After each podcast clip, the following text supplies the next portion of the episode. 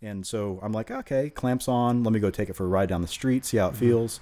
I went for one uh, one run down down the road, uh, just to let it warm up, and I turned around. and I came back and I, I gave it everything it got, and it, we it power wheelied in, in first, second, third, and fourth. And in fourth, it was going through this like wild power wheelie, and Oh then silence. Oh man. It- For that uh, brief moment, It was on a, like a. Buell H2R. I know ex- exactly. oh, it was it was unreal. I, you know, I, I was smiling from ear to ear. yeah.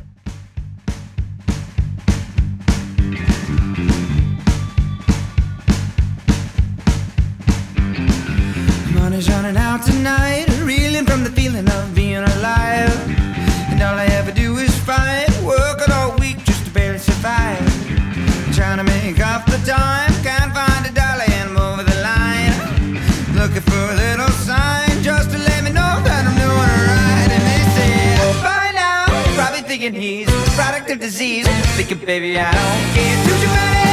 I thought I had it. I got rules, but they're wreck having it. It's my life, problematic, but it's the only thing that's mine. All right. So this is actually I've kind of lost track. Um, episode one, five. This is five. Oh, Five. you're you're on it. Okay, on it. You're on it. I'm not. Um, but yeah, this is episode five of the Bench Racing Network podcast. Uh, I'm your host Jared Gant, and I have and I should have cleared this up before before I started. Ziegler. Ziegler. Yeah. Ziegler. Okay. Um, I've got uh, Eric Ziegler with me, who's a, I guess, acquaintance, friend. I don't know. Um, we've we've met a couple times before. Um, haven't spent a whole lot of time around each other, um, but uh, you know, sort of known each other in passing. Know a lot of the same people. Um, and like I said, I think I did a little, uh, just a brief clip. Um, Eric is actually a coworker of Nick Bragg, who was on the last episode, uh, who's a very good friend of mine. Um, but Eric is a uh, I, he's kind of a mad scientist, man. Um, I mean, you've been into pretty much. I, what I, I kind of want to start like at the beginning, um, where you got into cars. I mean, I, I know you've had the Saab and the Volvo and now the Audi, and you're into bikes, and you've done all the all the turbo shit on the Buells and all that. Um, but I'd be really interested to kind of because I don't I don't know this. I've, I've never really sat down with you before. Sure, yeah. Um, I want to hear where you started, what got you into cars, bikes, um, and then you know how that kind of progressed into the type of modification and the work that, that you're doing Sure. now. So Yeah. So I take it away. I think it really started. Uh, I think I was eight years old, Uh-huh. and uh, my brother and I had both been into four wheelers and motorcycles, uh, just interest wise. And so my dad uh, went with us to a local used motorcycle place, and there was a 1984 uh, Kawasaki KX60 there that had it was well used. Uh, I mean, this thing was ragged out.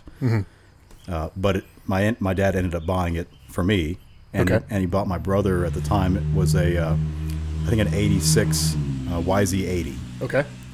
So the two of us had just gotten our first dirt bikes, Yeah. and uh, that next day we went. My my dad's in Citrus, and so we went to a local grove, and we cranked these things up for the first time to to ride them.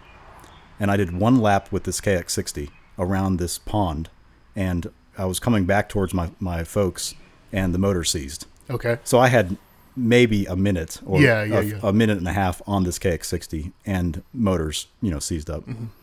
So what did I do when we when we got back home? I took it all apart. Like okay. in, in yeah, two that, in that two seems to hours. be a common thread. You know, you start Right. with taking stuff apart and then you figure out how it goes back together. Right. Sure. So yeah, so within uh, and I, I remember it well. It was within two hours. Uh, I had this thing literally completely apart. The only thing I didn't take apart was the front forks, or I hadn't I didn't like unlace the wheels. but every other nut and bolt was apart. Yeah. I left the motor together, but Okay. you know, just the entire chassis was was disassembled. I didn't really know what to do. I just knew it had to come apart. Yeah. So that's uh, kind of what started me with figuring out how to put things, take things apart, and put them back together. Uh, and it piqued my interest with, hmm, what can I do now? You know, that, that things Yeah. are apart. How do I make it work better or just, you know, make it nice again?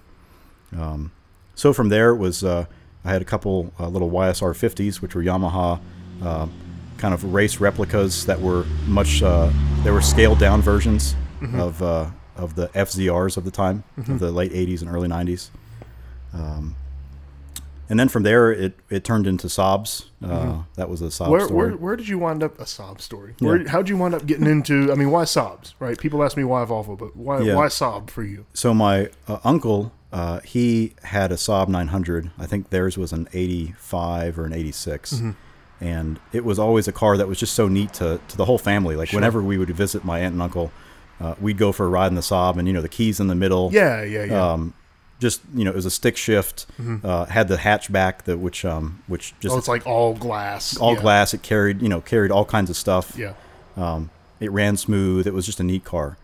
And so I think my my dad originally bought one. Uh, it was an '86 or an '87 um, because it was a local uh, for sale and it was in good shape.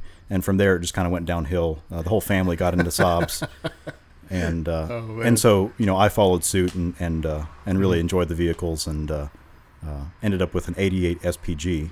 Which Yeah. was like the sport version. It had Yeah, the, yeah. the the fair the body uh, body work on it, the factory body work, Mm-hmm. and uh, 16 valve turbo that you know was like the higher horsepower Right. version, um, and uh, went through and did silly things to that to make it faster and Yeah, I mean, I, I More think unreliable. I, I think I met you right around the time you sold that car. Okay. Maybe I never actually saw that. Okay. Um, so talk me through uh, what what did you what did you do to that car? So the uh, the first things that I did to it, I wanted to make it handle a little bit better and stop a little bit better. That's like the inverse of what every other young guy does to a car. What's What's funny is when I thought about what to do to it first, I knew that everybody went motor, and I said, you know what, this would be fun uh, if I started with suspension and brakes. That way, if and when I get to the motor, um, it already handles well, it already stops well. So Yeah. you know, I already have the the basis, you know, a, a- Sure. a so- solid foundation. So I did some lowering springs. I did some Koni shocks. Um, I did some cross drilled rotors. You know, at the time, you know, it's kind of what's available. Yeah, uh, yeah, it really yeah. wasn't much for Saabs. So Yeah. um, different brake And pads. right around when was this? So this would be maybe 1999 or Okay. two, or 2000. Okay. I swapped for the factory 15 inch wheels to some uh, a factory 16 inch wheels that came on uh, some of the 9000 models, uh, which gave me a little bit more uh, wheel width, so I could put some fatter tires on it, and um, and I just you know was sure that I made the car stay really clean, Sure. Um, and uh, was it? It was gray. it was gray, like a dark gray. Yeah, okay, I yep. thought so. Yeah. Edwardian gray is what I think they Okay. Saab called it. And gray. Yep. That's a great color. Yeah, right. Just everything was that color in the Edwardian area. Yeah. That's right. So, um, yeah, so it was suspension brakes, and then uh, and then I made the mistake of trying to make it faster, you Mm-hmm. know, um, and that uh, started off. The Saabs were, were infamous for their APC units, which were the Yeah. automatic performance Yeah. control, their boost control. We used to Volvo guys used to rob those That's in the junkyard and put them on Yeah. put them on our, our turbo stuff. Th- yeah. yeah. they were popular. they uh, kind of worked. they, yeah, they definitely did better than a manual boost controller that had no intelligence. Sure. So, um, yeah, so did some uh, modifications to the APC unit. You could solder in different resistors and change some potentiometer settings and, and uh, have more boost you know, Okay. almost instantaneously. Um, and then from there, it went to uh, some cylinder head work and a bigger turbo. Uh, and uh, ultimately, I, I blew things up. Uh, transmissions were a big failure on those cars. Right. They couldn't handle any power. Yeah. And I think by the time I was done with the car, um, and it sat for many years after that, but uh, when I was done with it, I, I had gone through nine transmissions. Oh wow. Yeah.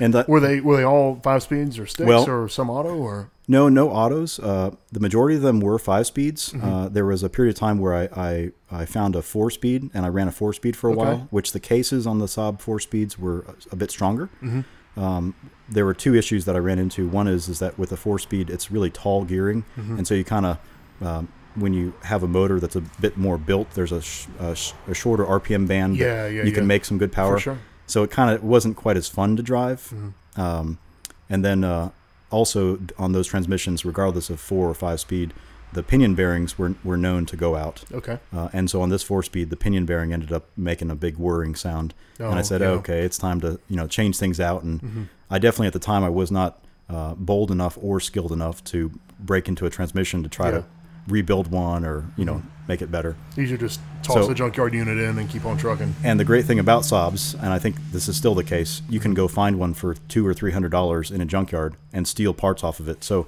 Yeah. at one point in time, we had fourteen Saabs, Holy shit! and I think at the uh, maybe at that pinnacle of, of our Saab ownership, maybe four of them ran, yeah, and the rest Yep. of them were were parts cars. Yeah, this this is a theme. Yeah. right. so uh, Yeah, you know, I really uh, I cut my teeth on uh, on the Saab in terms of what to do and what not to do. Mm-hmm. Um, I ended up stripping the entire uh, factory wiring harness down to just the bare minimums of what I needed. The Mm-hmm. car got completely gutted. I put a roll cage, uh, uh, eight point roll cage in it. Mm-hmm. Um, it ended up getting uh, pretty silly with five point harnesses and, Yeah. and race seats and all kinds of. Did you take it racing? Um, I did one autocross event with it, but that was it. The rest of the Oh. time was was Okay. uh, street right. racing down in South Florida. Oh yeah, yeah, yeah. yeah, sure, yeah. sure. And I was like the only guy with the Saab. yeah.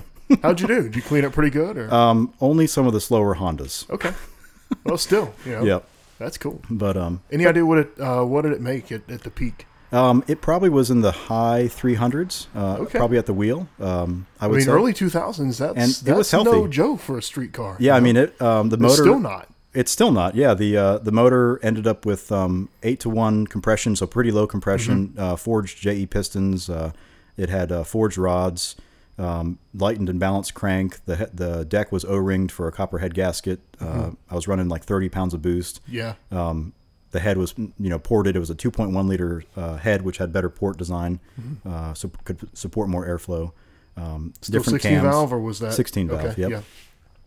and um, big you know big three inch exhaust. Um, a lot of different little things. I had I think at the the biggest injectors I had in there were 650 cc injectors. Um, I went to a SDS EFI stand Mm-hmm. oh, with the knobs. Standalone, Yes. Oh man, So- that was the hot ticket back Oh, in the day on turbo brakes. Yeah. Yeah, so yeah, SDS. Uh, I, I again to cut my teeth with tuning with Mm-hmm. that thing. Uh, that uh, was the the ticket for me to melt down the motor. Yeah. Um, I learned about the difference between narrowband and wideband oxygen sensors, and Uh-huh. and when to use what and when not to use what. yeah. Um, yeah. Definitely, some a lot of things got broken, Mm-hmm. um, but it was an awesome experience. And uh, uh, poor car, I feel horrible for Yeah. that thing because it was so nice when it was when I first got it Uh huh. everything was was uh, fresh. It was an old lady had owned it, so the leather was beautiful. Mm-hmm. Yeah. It was in perfect shape, and I ruined it. I mean, um, you know, it still looked Oh, it still man. looked good when Yeah. I was done with it, but it um, it didn't have any of the OE qualities Yeah. anymore. Yeah. Yeah. Sure. sure. So Well, what what uh, what turbo did you want it run on? Do you remember? so uh, I know at one point I was running for a while. Uh, it was a T3 Super 60 uh, comp stage, which at the time I really didn't even know what it was. It just was bigger. Um, and then there And was that's the important thing, right? Was, oh, of course, yeah. Bigger is better. Mm-hmm. Uh, that was definitely the approach back then. And then um, uh, there was a later stage where I ran a T3 T4 hybrid. Yeah. Oh yeah. yeah. Hot shit. Um, and then there was a very brief moment where I ran a T4 uh, turbo, and to this day I couldn't tell you what actual specs these things were. Right. Um, but I knew the T4 was just way too big for the motor. Mm-hmm. Uh, it supported a, a lot of peak power, but that's it. Um, Yeah. So uh, optimized, no. Uh, bigger, yes. Yeah. well, that's cool. Yeah. So, how long was the the Saab run? What, ten years or so? Yeah. So I uh, first got the Saab in '98, and then um, I just recently, as you said, I just recently sold the Saab. Mm-hmm. Um, but I think it ran consistently up through 2004. Okay. Um, and then after 2004, uh, there were a few times where I revived it, and, and I would drive it around t- town a few times. Yeah. But again, uh, I had stripped the AC from it. There was no Yeah. ventilation at Which, all. which is okay when you're 16, 17, 18, but Exactly. as, as you get older and start wanting to actually use a car, yeah, it and, sucks. and in Florida too, right? oh yeah, oh that's right. Yeah. So um, the AC became more of a priority, and Mm-hmm. uh, it just wasn't a, a reasonable car. To, with the roll cage, I'd have to kind of crawl over the roll Right. cage, crawl, you know, fall into the race seats, Yeah. um, put the five point harnesses on. I, you know, I feel like an old man saying these Yeah. things. but it just didn't wasn't a it wasn't a fun car to drive in town. Yeah. Now, if it, if I had like a trailer and could take it to a track on a regular basis, Mm-hmm. it would probably be a pretty entertaining vehicle. Uh, but but then you run into like transmission issues on a regular basis, Sure. and yeah, Um, that that gets old. so I, I built it to uh to the to the not fun point. Um, but that you know it was great. It was a Mm-hmm. Yeah, good experience. yeah, yeah, yeah. Do you uh, still keep in touch with the guy that owned it, or is you ju- just kind of like No, and- it rather, and you just kind of wash your hands of it? Yeah, my goal for selling it was whoever gets it, I don't ever want to hear from them again. Because I can only Oh, imagine the questions they have. Yeah, you know, when they start yeah, to yeah. dig into something, why is this like this? How how did this get? Just don't worry about it. Yeah, no. a buddy of mine, um, Eamon in, in Charlotte, he had a 760 uh, that, that sort of uh, almost actually an identical approach to your Saab. Um, it wound up, it, it just wound up this just way overblown, ridiculous, you know, streetcar with a cage and all that. Yep. Um, and I guess it was probably three years ago he decided that, that he was just done with it and wanted to move on. Um, and he didn't have the time to part it out or the space, and I did, so I you know, put on the trailer and brought it up here and parted out all the, the major stuff on it. Okay. Um, and uh, yeah, this guy in Boom, who's actually since passed away, he decided that he wanted uh, the shell. And I told him, like, dude, you know, it, it's, and it was that, uh, I don't remember the color. It was that really laser blue. That's what Laser it was. blue. That Volvo laser blue, kind of like electric blue color Wow. that he had painted. That's awesome. And, you know, from 20 feet away, it looked great. Uh, but you get up on it, and it was, and I told him, I said, dude, you know, you're, you're going to have some questions about this thing when you see it. No, no, no, no, I want it. So like 300 bucks or whatever. He comes up, rolls it on the trailer, takes it away. And a couple of days later, I start getting messages like, "Hey, uh, do you know that the roll cage isn't? You know, this this is kind of weird. This is a little bit different. I don't know what's going on." I'm like, "Yeah, well, you know, I told you." And I think the last one I got, he sent me a picture of, I think it was the passenger side transmission tunnel in the floorboard. Okay. He goes, "Are these computer cases welded in here?" No way. and I went, "Yeah, that's that's what he did. He Like- needed a patch panel. That was the only thing laying around, you know." And yeah, That's he, he cut up the the, the PC uh, case and welded it all in and all that. But but yeah, it was sort of the same thing. And I, I should have done what you did. I should have told him, "Hey, once this is yours, I don't want to hear anything else about it." Well, Um, I, I can say that the, the car did go to a uh, a- good buyer. Good. Um, he has over 200 other Saabs. See that that that's he's got a problem. I, I would agree. You know, it's it's a it's a cool problem, but Right. that that's a problem. bro. 14 might be uh, in Yeah. excess. 200, y you've got a problem, dude. I, I I drew the line when I had I think six Volvos at any uh, maybe it was seven. It, it was a number, and Yeah. I, I did not have the space for Right. it. And yeah, it was it was too much. But yeah, two hundred. Wow. That's hysterical. Okay. Wow. Okay. So uh, so you did the Saab thing for a few years, Mm-hmm. and uh, you're you got into talk me through. I mean, obviously you said you were you rode from the time that you were uh, a young kid. Young, right. So where did where did you really start getting serious with motorcycles? So uh, when I first moved up to Gainesville, Florida, so I grew up in Vero Beach, Okay. uh, and I spent the first 20 years in Vero. Mm-hmm. Uh, and then uh, from there, uh, I thought at the time I, I was actually going to make a serious effort to go to school, and Mm-hmm. so I moved up to Gainesville, Mm. uh, and my serious effort was was uh, long to be found. But Yeah. um, so when I got to Gainesville, the first job I landed was at a local motorcycle dealership. Okay. and just because it was a natural placement for me, it was Yeah, easy to get a job, yeah, you know, in yeah. the parts counter, and um, so just working at the, the dealership for, uh, I worked at that dealership for three years, and during that time, you know, just seeing motorcycles every day, I'm like, darn it, I really need something, Yeah. And uh, I was living in an apartment, so I, I, the the last dirt bike I'd had, which was the KX60, Mm-hmm. and I'd ridden a few street bikes here and there, um, but uh, more four wheelers Sure. uh, in my in my past. And so I decided to go out and, and shop for something, and I thought the Buells were kind of cool. Mm-hmm. That's what I was going to ask. Yeah. I, I didn't know how. I didn't know if like Buell was something you fell into later. If that was kind of the the initial thing. Yeah, so this was uh, 2004. Okay. Um, no, I'm sorry, it was 2005, and uh, this was a 2005 model. Uh, it was kind of towards the end of the you know the the 2005s being sold at the dealerships, and so the dealers were offering pretty good uh, prices on the on the brand new bikes, and uh, And sorry to interrupt. I don't know when when was when did Eric Buell have that relationship with Harley that they had Buell and then the the dealer network. Yeah, so I think Harley bought or you know made the majority of their investment in Buell in I think 1996 or 98. Okay. It was uh, late 90s. Um, and you know prior to that there had been a lot of involvement from Harley, but they didn't have the kind of the majority uh, Sure. o- ownership. So it was late 90s when when Harley made that big investment in Buell and they uh, they held on to Buell the Buell name through 2010 Okay. uh, when they shut Buell down. Okay. So, uh, yeah, so the tube frames were the earliest model Buells that were commonly known, Mm-hmm. and those those started I think '95, maybe '94, um, in terms of higher volume, and uh, those were produced through 2002. Mm-hmm. Uh, and then in 2003, they revamped the entire model line and came out with the new XB line, Right. which that's where the fuel was in the frame, and Yeah. the oils yeah, in the swing yeah, arm. Yeah. Some pretty uh, modern for the time. For sure. I mean, uh, even technology. today, that's that's awesome stuff. Yeah, they had that, you know, the large perimeter uh, front brake rotor uh, where the, the brake rotor is mounted to the rim rather than Mm-hmm. Right. the hub of the wheel. Um, and uh, yeah, just a lot of neat features, uh, and of course a V twin.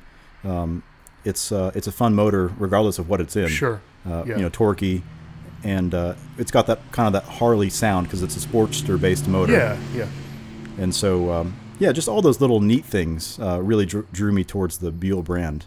And um, uh, so, yeah, so I went to a, a local dealership and uh, checked them out, and I said, sure, why not? I'll, I'll give one a try. Yeah. And uh, so I bought a, uh, it was a 2005 XB12 SCG. Okay. And the S was the Lightning model, so you sat more upright with the motocross style handlebars. Mm-hmm. And the CG meant it had the low suspension, so it just had shorter front Okay. forks and a shorter rear shock. Um, and uh, there was no real reason why I got the CG model. It just kind of it looked neat. It Yeah. sat a little bit lower, you know. Yeah. Um, I'm not particularly short, nor am I tall, but Mm-hmm. you know, it was really designed for folks that have a, a issue reaching the ground okay. Which I later learned. So then here I am riding the uh, short person's bike. Yeah. But uh, but yeah, the XB12, you know, 1203 cc uh, V twin that's heavily Harley based. Mm-hmm. The XB was the first uh, Buell where the motor was truly uh, uh, unique to Buell. Mm-hmm. Uh, the earlier generation Buells uh, had a Sportster motor that had a few little changes, Mm-hmm. but this the engine cases, the cylinder heads, uh, the throttle body, the whole engine management Okay. system was all uh, unique to Buell. Yeah, It wasn't- yeah, yeah. Nothing was interchangeable with with the Harley models. Okay. And yeah, so I had that for um, just shy of a year uh, before I realized that it didn't have enough balls. Yeah. Um, what did what do they make in stock trim? so stock, you know, the the factory rates them at the crank 103 horsepower Mm-hmm. and 84 foot pounds of torque. Uh, if you put them on the dyno at the wheel, they the XB12s typically make 83 to 85 horsepower Okay. and uh, about 75 foot pounds of torque. Okay. Um, so it's it's definitely not a slouch. and they weigh what? Probably 500 ish. On the scales, uh, the XB12Ss are right at 476. Okay. So it's yeah, it's definitely not a real Yeah, heavy yeah, bike. yeah. Mm-hmm. Um, but um, it's sporty. Um, but when you ride it around for a while and, and you do get tired of the power, like Yeah. anything, Yeah. you want more. Yeah. And so I looked at all the options that were available, and most of it was Harley based big bore technology where you just Sure. Mm-hmm. put more displacement, bigger cams, which then kind of shoehorn your power delivery up in the higher RPM range.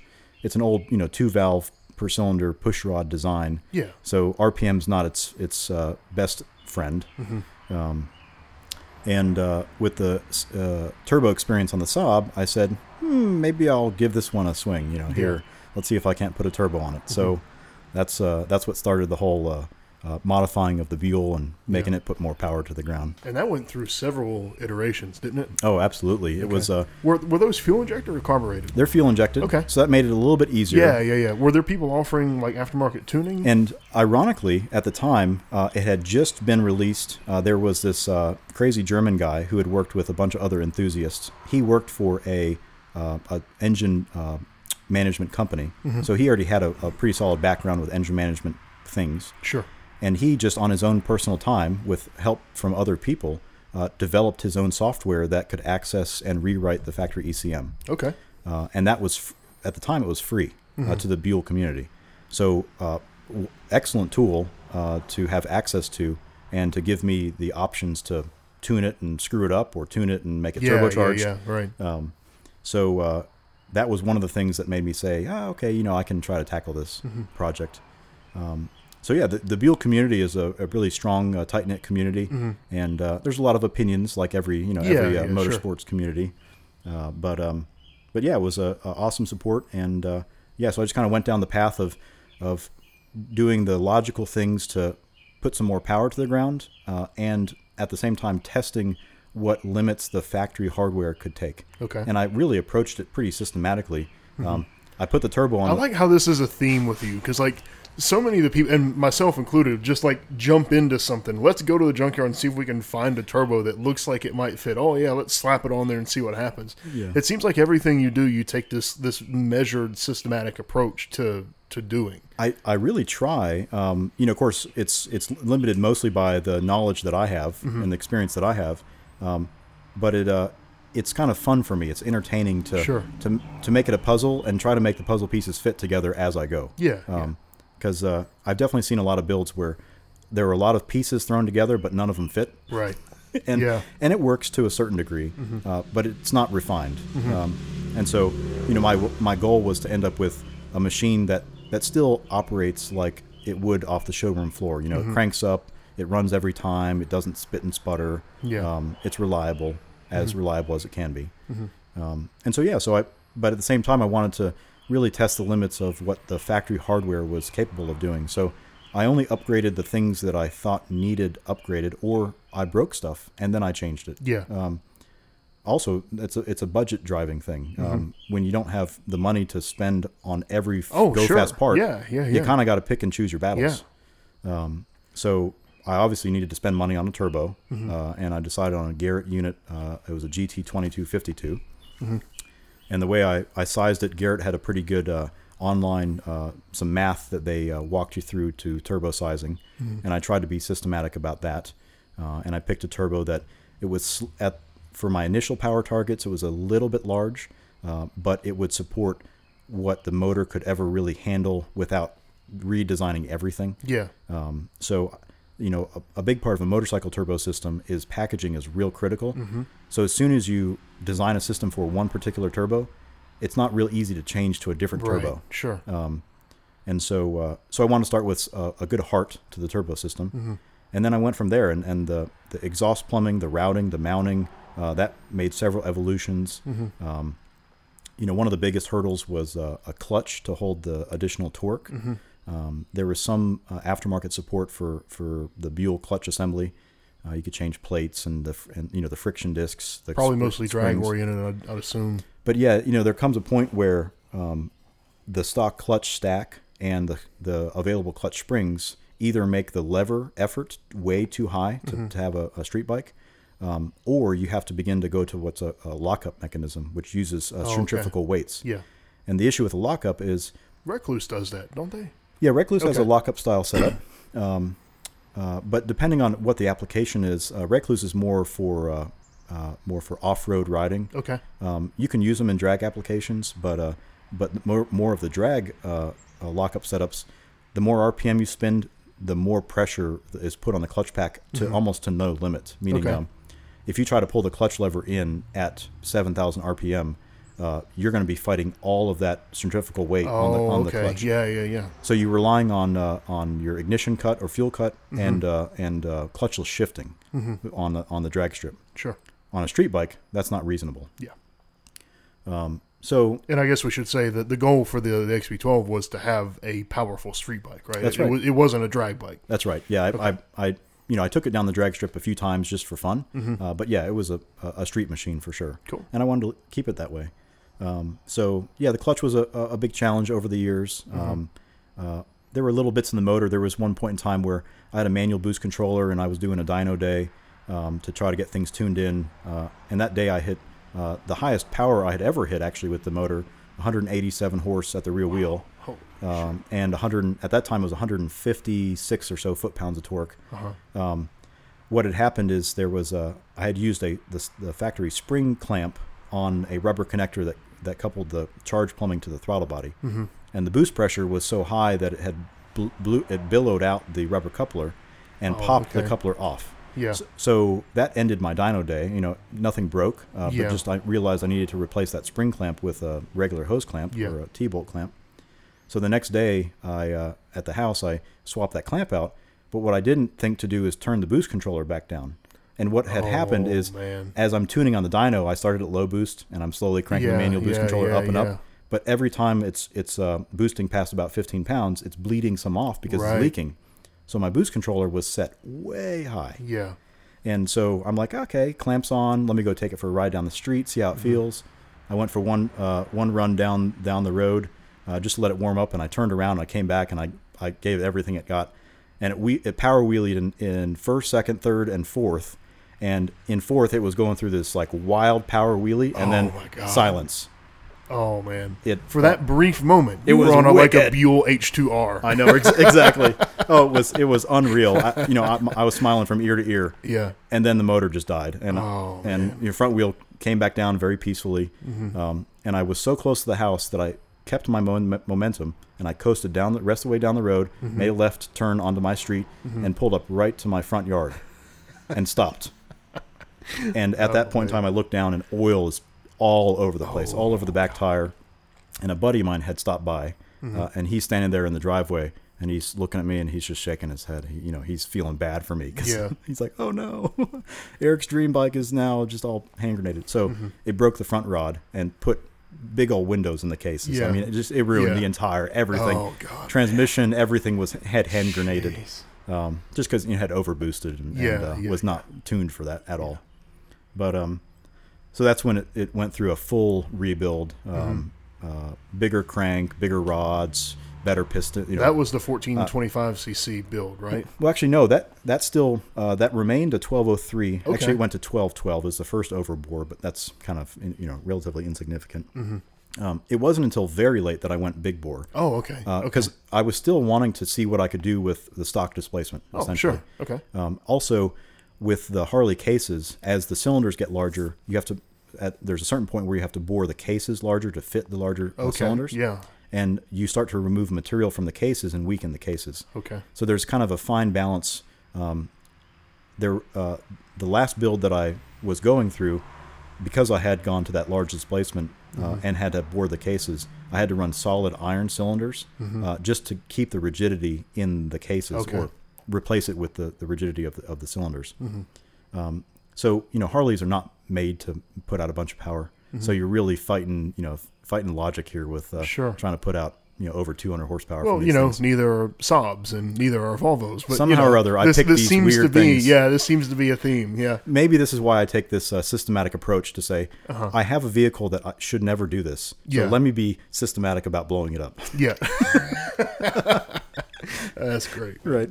Um, so yeah, it was you know the Buell was an awesome uh, awesome time, and uh, uh, of course the Buell community really enjoyed seeing the progress that I made on the bike. Yeah. And, I was very transparent with everything I did. I Yeah. I posted pictures. I, I had some can't good threads. stand it when people do their build threads and like kind of tap dance around the problems they Mm-hmm. had or try to hide. Like it's it's not so much.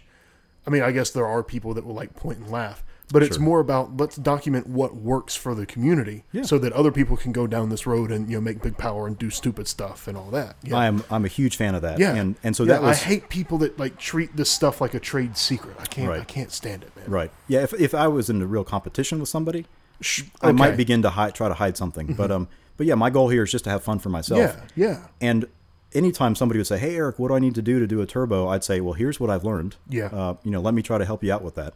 Um, and uh, so I ended up putting together a web website that was a kind of a blog style site. Actually, I- I saw that. Yeah, I'll, I'll link that when I when I put this up. Yeah. Awesome, yeah. Where you know I've got a lot of pictures of the build, Yeah. and and uh, it was kind of the status of the bike maybe about three years ago. Um, I haven't done a bunch of updating to it, Mm-hmm. uh, but it was just uh, a year ago that um, I had made some pretty bold uh, uh, attempts to uh, put out even more power from the bike, Mm-hmm. and um, the bike was in uh, in pieces, and I kind of just lost interest in it, uh, Sure. primarily because of this new project I have yeah, here, yeah. the yeah, Audi Yeah. um, and I realized I could only focus so much time on projects, Mm-hmm. and I can't have two builds going on Yeah. at one time, especially two totally different builds. Right. So, uh, Didn't yeah, you didn't you build one or maybe two of those bikes for like other people? yeah. So there's, I've done multiple builds on my own bike Yeah. through the years, and then there's only one other Buell that I've built with a turbo system. Okay. And essentially, what I did is, when I knew I was going to take my bike and take it to the next level power wise, Mm-hmm. I wanted to redesign the exhaust system, uh, put a larger turbo on it, Mm-hmm. um, com- completely do a revamp. And so I took my existing turbo kit off Okay. and I sold it to a guy in South Carolina. oh, okay, okay, okay. And uh, it was shortly after I sold it to him that he asked me to build the bike to support the system. Got you. Uh, and so we laid down some uh, some targets, Mm-hmm. and I said, "This is what I'm willing to do. This is what I, you know, I think is probably not realistic. Mm-hmm. Um, so as long as you can agree to that, I'm happy to build the bike." Uh, and so that was about a year's worth of a project. Um, Okay. And uh, yeah, so I, I I built that bike for him, and and he's still enjoying that thing. Great. Um, and uh, and ironically, he was the same guy to buy my bike in pieces. Oh, okay. Uh, yeah. And so he wants to see that thing live on Sure. at some point in time. Uh, and he's, uh, I may be taking that project on after I finish the Audi. We'll Okay. we'll see about that. Yeah. Um, but yeah, it's it's fun to see other people enjoy those things. For sure. Um, but of course, it's a little it's a part of my heart too. So it was sad to see it go. Yeah, I yeah, put, yeah, spent so much time Yeah. uh, in building the thing and, and breaking the thing that boy, I was uh, it was a big part of my chunk of my heart gone. I'm sure. Yep. I'm sure. So um, before we dive into the Audi, um, I, I know it's, I know to you it might be work, but to me it's pretty fucking cool. Talk to me about so so you were born and raised and grew up in Florida. What brought you to North Carolina, and then how did you wind up um, at Borg Warner? And maybe talk a little bit about what you do at, at Borg Warner now. Oh, sure, yeah. So, ironically, the Buell is what brought me here. Okay. Um, and uh, so I was living in Gainesville. Uh, this was um, let's see here, 2014 at the time. Uh, as I said before, I moved to Gainesville to pursue a, a college degree in engineering, and um, it took me many years to actually uh, take make that endeavor. So I worked for a few years at a, a local uh, Japanese dealer, and then and then moved over to the local Harley dealership because I had the Buell, Right. and I, I was a, a, a tech at that dealership. All right. So we left off. Uh, we we could both use some water. You you Absolutely. talk and uh, you, you forget you get cotton mouth after a while. Oh, for sure. But I forgot where. So where were we? We were we were getting towards the end of the Buell. Oh, you were talking about what brought you up to North Carolina. yeah, the Buell right. brought you to North Carolina. So I was uh, I was working at the Harley dealership, and I and made the decision. Uh, I had met my wife, and uh, we were together, and, and uh, she was working full time too. So uh, we had the ability to, for me to go back to school. Sure. And um, she had just finished her master's degree, so I made the decision. Uh, finished up the local community college, and I got accepted. You come up on the mic a little bit. There we go. Yeah. Got, got accepted uh, uh, to UF to do a mechanical engineering degree. And so I knew that's what I had wanted to do uh, for the longest time. And so I went through with the schooling, and it was coming towards the end of, uh, of uh, my degree, and I was starting to get a bit concerned about how would I apply this. Ironically, um, this was about a semester, two semesters away from graduating. I received a, a private message in one of the Buell forums from a another Buell member. Uh, he had seen that in my uh, profile on the forum, I had listed I was studying mechanical engineering, and he had seen all of my posts about my turbo work. And he said, "Hey, Eric, uh, my name's Jim. I'm the design engineer manager at Borg Warner Turbo Systems. Uh, any chance you'd be interested in an internship or a job?" I said, uh, "Yeah." Yeah. so it wasn't long after he had reached out to me that I uh, I made plans to come up to Asheville to check out the facility here. Yeah. Um, it's our uh, our only turbo plant in nor- in uh, in the U.S. Uh, is here in Asheville, and so um, yeah, so came up. That was in 2014, and uh, I accepted a uh, internship position uh, that lasted about eight months, and I, I was a design engineer at the time, a CAD jockey, and you know doing a lot of uh, uh, pretty cool turbo design. Um, and so from there, I went back to finish up my last semester at UF, uh, back to Florida. And uh, when I left the internship, uh, they had offered me a position as a design engineer. So yeah, wrapped up my degree in Florida and uh, decided to make the move to North Carolina. awesome. Uh, and I'll tell you, in terms of uh, the timing of everything and where it took me, uh, I could not have gotten luckier. Uh, Yeah. To be able to move from Florida to North to Asheville, North Carolina, Yeah.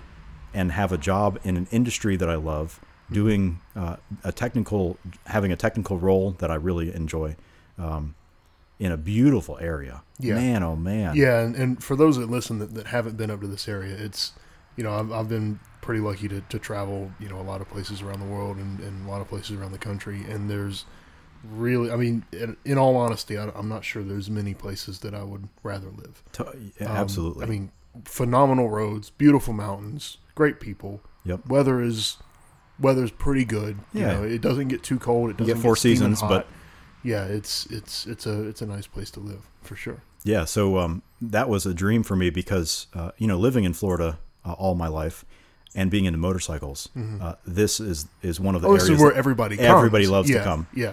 and so uh, that was you know that made a perfect fit. Being into cars, being into turbos, um, it all worked out great. So yeah, so so came up here, uh, moved here uh, May of 2015, and uh, uh, started at Borg Warner as a design engineer, and I was in that role for about a year and a half. Uh, and I did a lot of design work for the aftermarket uh, business. So I did a lot of design work for uh, some of the AirWerks products that we sell, uh, Okay. EFR products that we sell. And so I got to know the aftermarket team really well. Uh, and then a, uh, a new position for North America uh, was just created um, in 2000, late 2016 uh, program manager, and so that's uh, the role that I applied for and, and was accepted. And so yeah, so I've been a program manager since late 2016, and, and for the aftermarket, and that's uh, I'm responsible for uh, all the way from uh, business concept through production release or production launch of new products for the aftermarket. That's cool. Uh, and our portfolio is, is really broad. Uh, we sell and launch uh, service turbos, so anything uh, uh, passenger car, commercial vehicle, uh, off road, uh, diesel, uh, marine. Uh, we launch uh, turbochargers that are, are service versions of what the OE uh, is produced for the OE customers. Okay. Um, and then uh, we also do all of the remanufactured units. So uh, again, any customer that Borg Warner sells to originally, Mm-hmm. uh, we also take those turbos back as cores and we rebuild them uh, Mm-hmm. back to OE specs. We have access to, of course, all the OE Yeah, yeah, original yeah, content. Of course. So if it's not good enough as a used piece that we uh, refurb, uh, we then replace it with a brand new piece Mm-hmm. and uh, sell the Reman turbochargers. Um, we also, of course, have all of our performance product line, uh, which that's where my heart is. You know, Mm-hmm. Yeah, where I'm really yeah. passionate about. And so it's been a, really awesome experience going to all the aftermarket trade shows. You know, of course, SEMA is a big one that everybody loves. Uh, PRI is, is my personal favorite. Mm-hmm. We go to those every year uh, and showcase our products. Mm-hmm. And uh, and yeah, so it's uh, that's what I've been do- doing, like I said, since 2016. That's great. A lot of fun. So, um, the you actually just reminded me while we were taking the break. Um, you you kept saying you kept referencing the Volvo, and I was thinking in my head 240 because I remember you had it was like a white 245, wasn't it? Yeah, it was a 1990 uh, 240 DL a wagon. And I, I had completely forgotten that you had um, the the P2R. It was was it flash green? No, it was it was the black. Oh, okay, yeah, yeah, yeah. Okay, okay. Now, Uh, yeah, yeah. Sapphire black metallic, something Yeah, like that. yeah. yeah, it's the, the black. Sure. So it was a 2004. I think I rode with S60R. you at uh, at Autocross in Hendersonville. Yeah, you you, once. you Yeah. maybe did. Yeah, yeah, yeah. I think so. So was that that car? Was that mostly uh, mostly stock or? I mean, I had done some work to it, uh, and I kind of approached it s- originally similar to how I, I tackled the Saab. I did the suspension and, and brakes first. Mm-hmm. Sure. Um, not that there's much to do to the brakes on those cars to begin with, but um, I did some. I think uh, those are, they were IPD springs, uh, IPD sway bars. Mm-hmm. Um, I originally I built my own own three inch catback exhaust Mm-hmm. with a MagnaFlow muffler, and then uh, swapped out for the IPD oval system, uh, short throw shifter, just some little Mm-hmm. Yeah, things to yeah, make it more fun yeah, to drive. right. Uh, some poly bushings, um, but overall just a pretty solid driver, daily yeah, driver. Yeah. Um, and then that uh, you had that for a few years, I guess, and then that now has turned into the the, the beautiful project that's sitting here uh, in the shop with us. I'll, I'll take some pictures of before we go and, and put them up on the website as well. But this is a I've got I'm terrible. 2008. You said? 2008. Yep. RS Audi RS4 RS4. B7, right? Yeah. So B7's the Okay. chassis. That's right. Okay, so B7 RS4 with a what what displacement is the the V8? So it's a 4.2 liter uh, V8, and Mm-hmm. you know Audi has a lot of different. Um, I think something like I could be wrong, but 12 or 13 different variants of a 4.2. Oh, really? Okay, I Um, had no idea. And so uh, this variant here is is unique in its exact form is unique to the RS4 model. Um, they have a very similar version that they use in the V8 R8s. Okay, The difference in, in the R8 V8 and this motor is the R8 has a dry sump oiling system and it has a, a different intake manifold and dual throttle bodies. okay. Aside from that, it's it, almost identical. And the I, I should say it kind of took me back. The throttle body on this thing has to be what three and a half inches or something. Yeah, it's It's, massive. Yeah, I think it's like almost a four inch uh, butterfly yeah, it's in that thing. insane. Yeah, it's um, it's a really high RPM, which is wonderful. Uh, Okay. V8, uh, 8,250 RPM is the red line. That's higher than the bike out there revs, man. Uh, almost. The bike does go to 10. No, I- I'm saying mine. Mine revs. Oh, yours. Yeah, mine revs to eight, and that's it. Yeah, yeah. So you know, a V8 at Wow, eight thousand plus RPM is just a beautiful sound. Yeah. And uh, they all came manual, so you couldn't get an automatic. Which uh, for me, a manual is so much more fun. Uh-huh. Yeah, you can yeah. rev it out whenever you want. Sure. Um, it's a smooth motor. It's it sounds beautiful. Mm-hmm. The chassis is tight. Uh, It's comfortable, um, and it just has everything you want. It's got huge eight piston front calipers with Mm-hmm. uh, like they're 395 millimeter front rotors. Yeah. um, just big old big brakes. Yeah. Um, and I think uh, I was listening. It might have been. I think it was Smoking Tire had.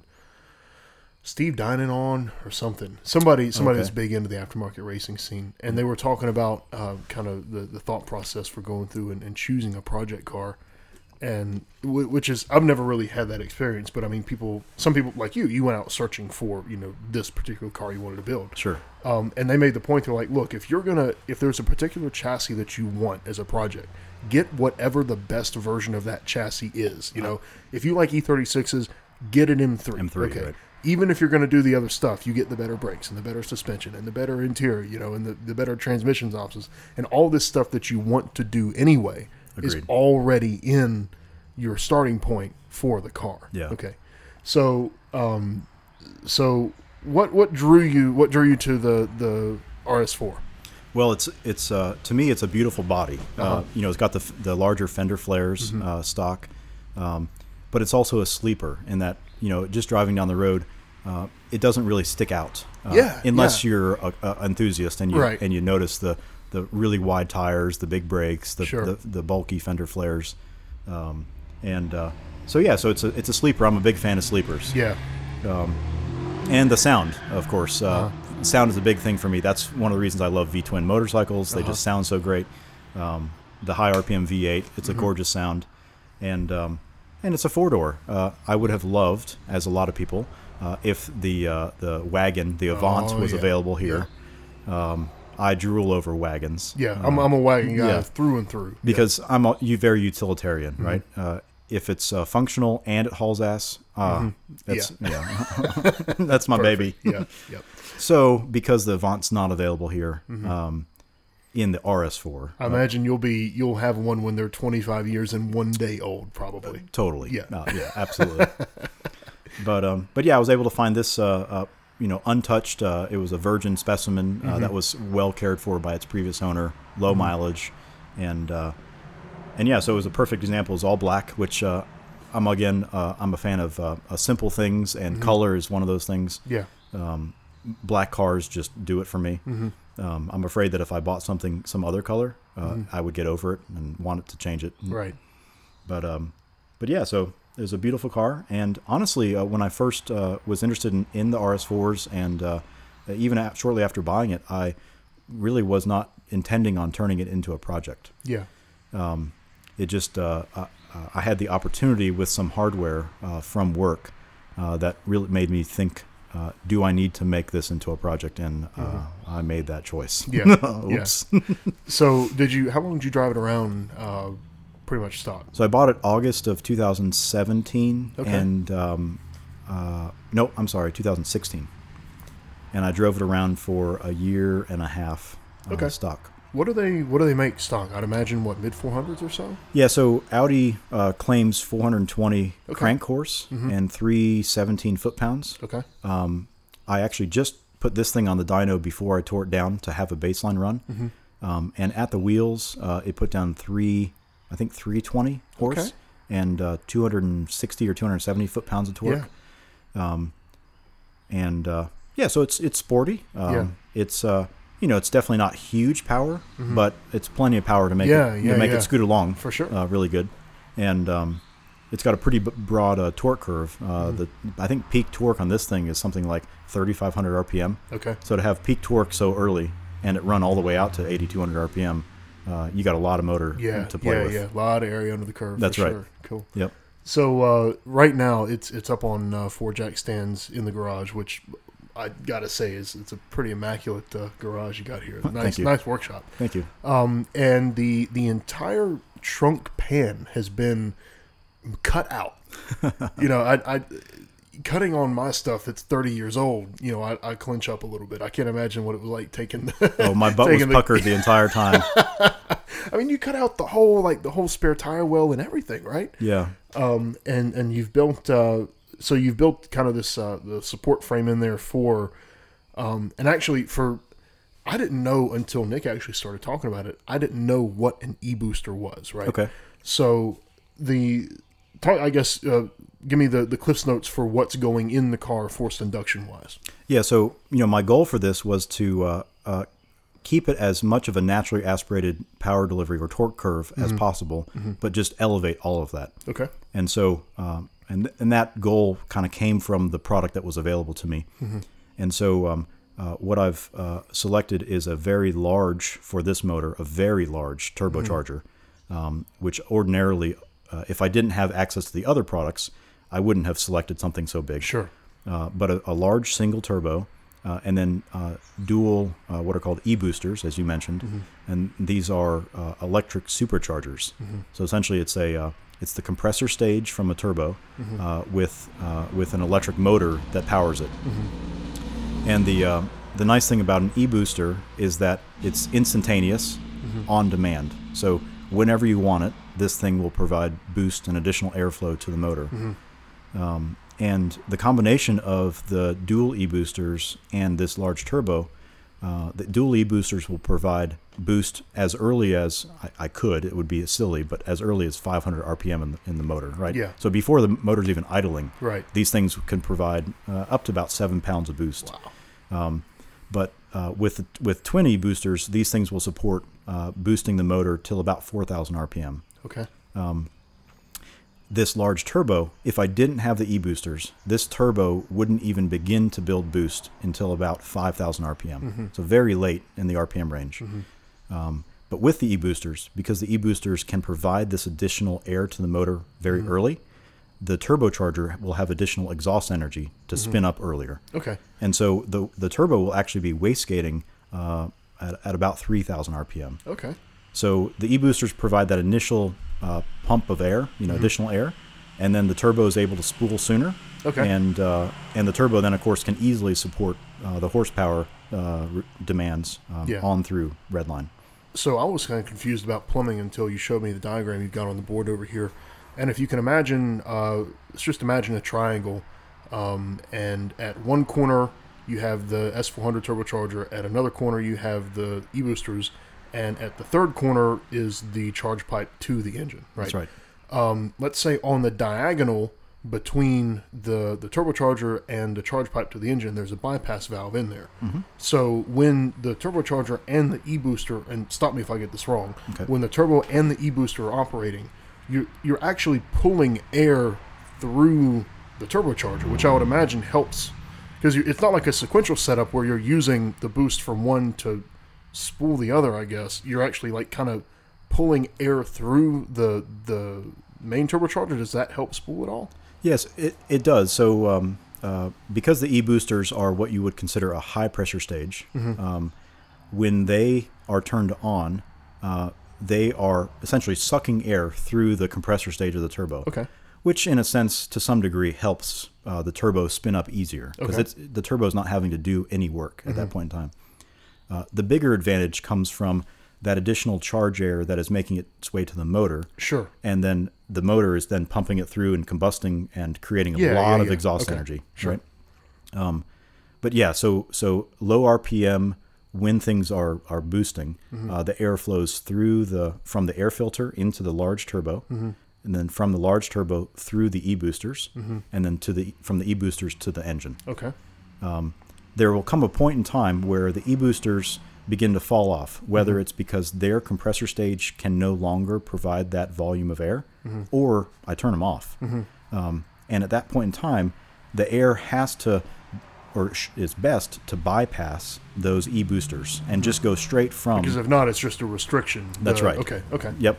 Um, and so uh, there there's a valve that will it's a passive valve that will be in the charge plumbing, and it will allow the air to go straight from the S400 compressor stage straight to the motor and bypass those e boosters. Um, and uh, Dude, th- this is this is some wizard shit, man. it it really is. I mean, sitting here listening to you talk about talk about this, this this is some next level stuff that you're doing, dude. it's It really uh, is. It's really fun to. It's like I said, it's a puzzle piece, and and uh, trying to make everything fit together, Yeah. and um, and you know, be put a little bit of math behind it, to, Yeah. to try to make it work from the beginning. Yeah. um, and and run into fewer problems uh, down the road. Road. That's that's what's fun to me. Um, now you know I have to say that that all of this, number one, the hardware, and number two, the approach to designing it and matching the the, the different compressor stages and turbine stages, making sure that all that is sized right. Uh, that would not be available to me unless I work the job I work Yeah, for the company sure, I work for. sure. Um, so that's a, a, a big benefit. Yeah. Um, but uh, but since I have access to this stuff, man, oh man, Yeah. Oh. Yeah. Just the I'm in heaven. Yeah. yeah, it's a sandbox for sure. And and I should say um, the another neat thing is I guess just because of packaging concerns under the hood, all this all the forced induction stuff is taking place in the trunk. Yep. You know, it, it's in the back of the car, so there'll be charge piping running, you know, underneath the car, and there's actually he's built some uh, really neat uh, oval uh, charge piping to get through some of the, the tight clearance areas and, and all that. Um, but yeah, so you, you cut the whole trunk out of this thing. You've built this, you know, groundbreaking uh, turbo e booster setup. Um, what what are what are the goal? Obviously, I mean, I think you said um, you want you want a powerful, you know, streetable car. Yep. What are your power goals? Yeah, so really what I'd like to hit, uh, and this is purely based on uh, what I've seen from the supercharged uh, RS4s that are out there. Uh, of course, they, they come naturally aspirated stock. Yeah. Uh, and so there's been a few uh, companies offering some supercharger kits. And based on the power that I've seen those put out reliably, um, I want to kind of step it up a little bit from, from those guys. And I want to hit uh, essentially 500 foot pounds of torque from as early as possible. And, and there are some limiting factors there which I have yet to find. But um, I'm expecting, I'd like to see at least 2,500 RPM hit 500 foot pounds. Holy shit! Um, it might be able to happen sooner. That's like a diesel, man. Uh, exactly. wow. Um, it may actually have to happen a little bit later. Uh, It'll be mainly it'll be knock limited. Okay. Um, but uh, 500 foot pounds of torque from as early as possible through redline. Wow. Um, and so again, my goal is a flat torque curve. So hit that peak torque ASAP and hold it. So whatever number I can hit, just run it on out. Um, the the large turbo will easily be able to support Sure. that torque uh, and the, and the ultimately that power uh, on through redline. So that's no issue. Really, the limiting factor will be how early can I bring boost on with the e boosters uh, that the motor won't uh, fight back at me. Um, and uh, you know, I want to keep running 93 octane fuel. I'm not doing some E85 build. Yeah. Uh, I want to go to any gas station, any pump. Um, it's a street car. um, Yeah. And I want to leave it that way. Yeah. So, whatever peak number I end up with, uh, I'll be happy with Mm-hmm. because it'll still haul ass. I Oh, mean, it'll, yeah, it'll be oh, a, for sure. It'll be a lot faster than it was. Yeah. Um, And, and we, we uh, should mention this is all being done on a on a pretty much factory sealed motor. That's right. You you, you got some uh, some pretty minor upgrades to the the uh, direct fuel injection. That's uh, right. The pumps. Um, but apart from that, you're not pulling the motor out. You're not putting pistons in it. You're not putting cams in it. You're not doing. You you want to you want to push the limits of, of the stock motor, right? Yeah, and, and honestly, I don't even want to push those limits. Um, Okay. Uh, I want to uh, maintain a reliable setup, um, and you know, the the budget for me on this build, uh, a lot of these parts are available to me at, at low or no cost. Yeah. Um, and So yeah, that, uh, that e-booster just fell off the back of the truck. Yeah, don't worry about it. I think Eric's been looking for one Right. of those. Yeah. Um, and so, you know, that's a big part of it for me. Uh, Mm-hmm. The RS4 platform is is not a cheap platform when you try to start getting into the motor. Sure. Um, and I'm not ready for that financially. Yeah, Um, yeah, yeah. Is, so- is this a platform that's pretty mature as far as the aftermarket is concerned, or is it are there still gaps to be filled? I would say uh, there. I would say there are gaps to be filled, but the market is so small um, Mm-hmm. Okay. that if you try to venture into those uh, those gaps to close those gaps, uh, you're really risking a lot. Yeah. Um, okay. And so, uh, you know, the issue in the states, at least, with this RS4 platform is that this car was only sold 2006 through 2008, Oh wow, I didn't uh, realize and there's only short. there's only 2,200 of these cars in the states. That's it. That's it, and that includes both the sedans and the convertibles. They Well, you're you're bringing the average power of this family up, you know, pretty significantly. Yeah, I, I, I would agree with that statement. That's Um, cool. But uh, but yeah, there's a lot of guys. Like I said, there was there were supercharger kits offered uh, by a lot of companies, and Mm-hmm. uh, I think the number of, of kits available has has kind of diminished Okay. Mm-hmm. uh, because the car is aging out. Um, but uh, there's a lot of purists out there who don't want to touch these things; they want to leave them stock. Right. Yeah. Um, and uh, and I can understand that it's a gorgeous car and it does everything really wonderfully stock. Um, and then there's a few crazy people like me who want to screw it up and Yeah. and, and make it more Yeah. powerful. So, um, yeah, this is you know I, I definitely don't um, I don't latch on to the numbers game with Okay. cars. Sure. If there's one or if there's eight thousand or eight million built, Mm-hmm. that's not of interest to me. Uh, I just see the machine for what it is Mm-hmm. by itself, and uh, I enjoy it for what it is. Yeah. That's cool. Um, That's so cool.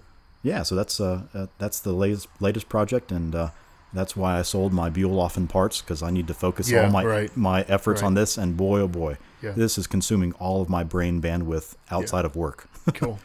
So the the factory uh, the factory engine management, I guess, is is fairly tunable and, and cracked pretty well. Or what's what's the route on that? it's well cracked uh, by certain people. Okay. And so I'm still kind of going through this uh, interview uh, interviewing of a few tuners that are out there who who have cracked these uh, these ECMs.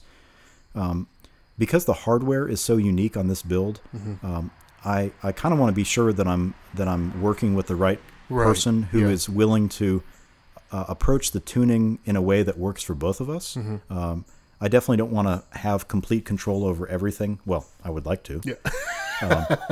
but I know that because I don't have. Coming next week, Eric's all-wheel drive dyno at his house. Yeah. Oh man, that would be great. yeah.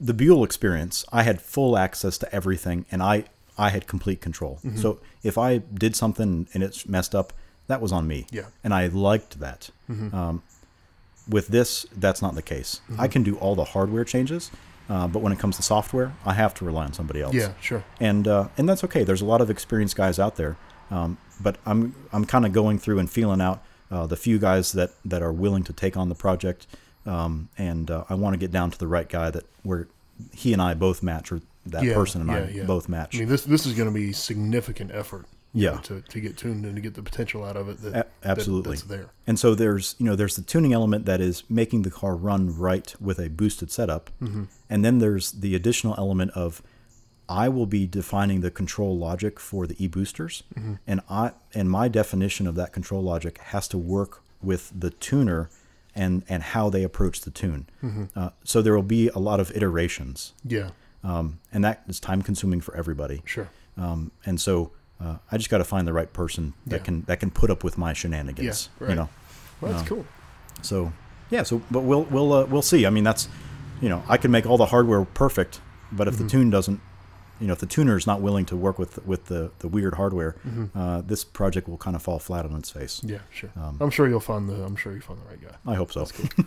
So I, I'm still sort of stuck on the the e booster thing, um, and the fact that an electric supercharger is now uh, a reality. Um, is that? I mean, obviously there are plenty of applications for it in the aftermarket.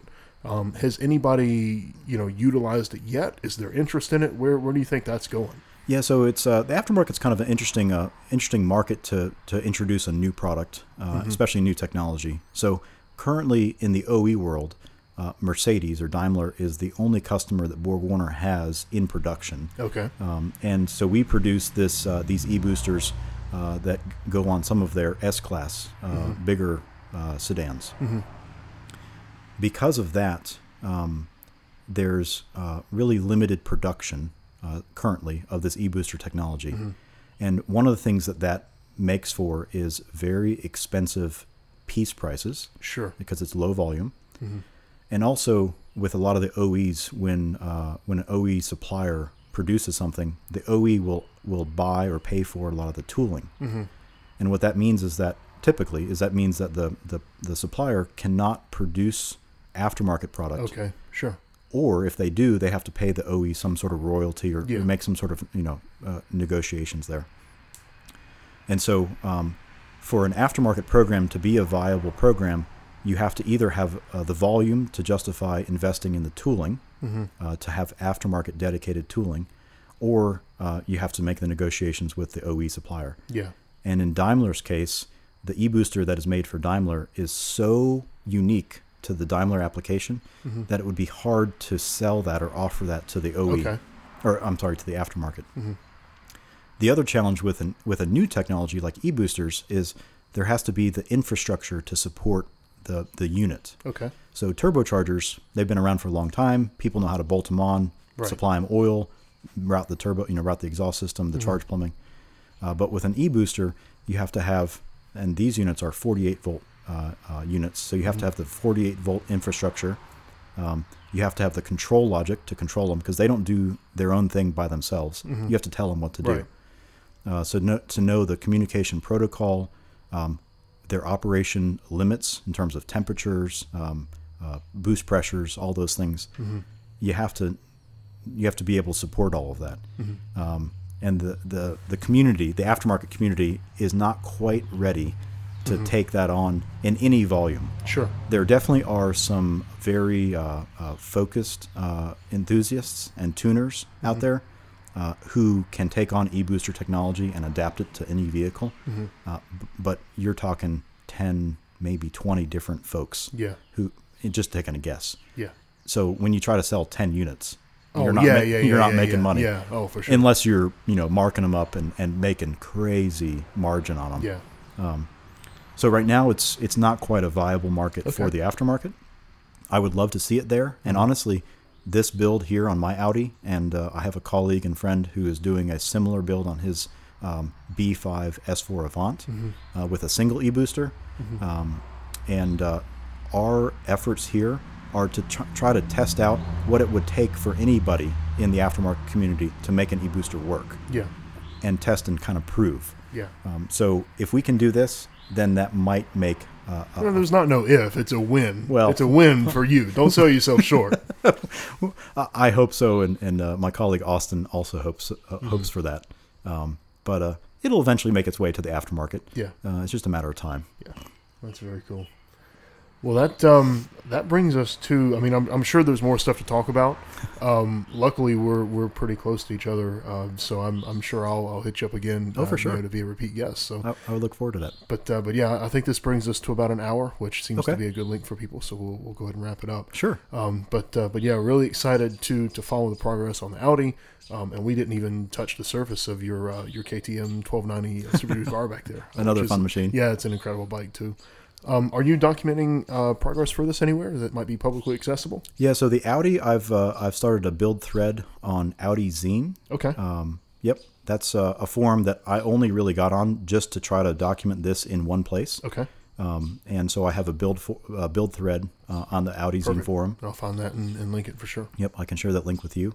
Um, and uh, again, just like the Buell, I'm trying to uh, document all my successes, all my failures, um, my logic to how I'm approaching things, and I'm open to suggestions. If anybody says, "Man, you're doing this stupid," Yeah. um, I would love to hear uh, Cool. some ideas. Cool. Uh, but uh, but yeah, that's uh, that's what's going on. Okay, we'll check it out. Well, thanks everybody for listening. This has been uh, Eric Ziegler and his uh, his adventures in uh, adventures in project cars and project bikes over the year. I hope you enjoy this episode, and uh, like I said, I'm, I'm sure we'll be hearing from uh, Eric in the future. Thanks for listening. Awesome, thanks, Jared.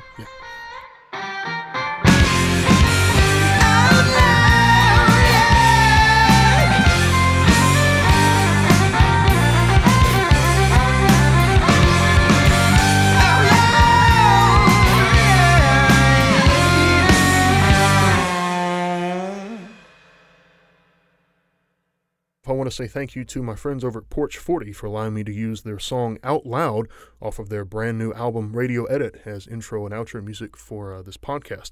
If you enjoy that kind of music, give them a listen. They're available on iTunes and Spotify and all of your major uh, major digital music platforms.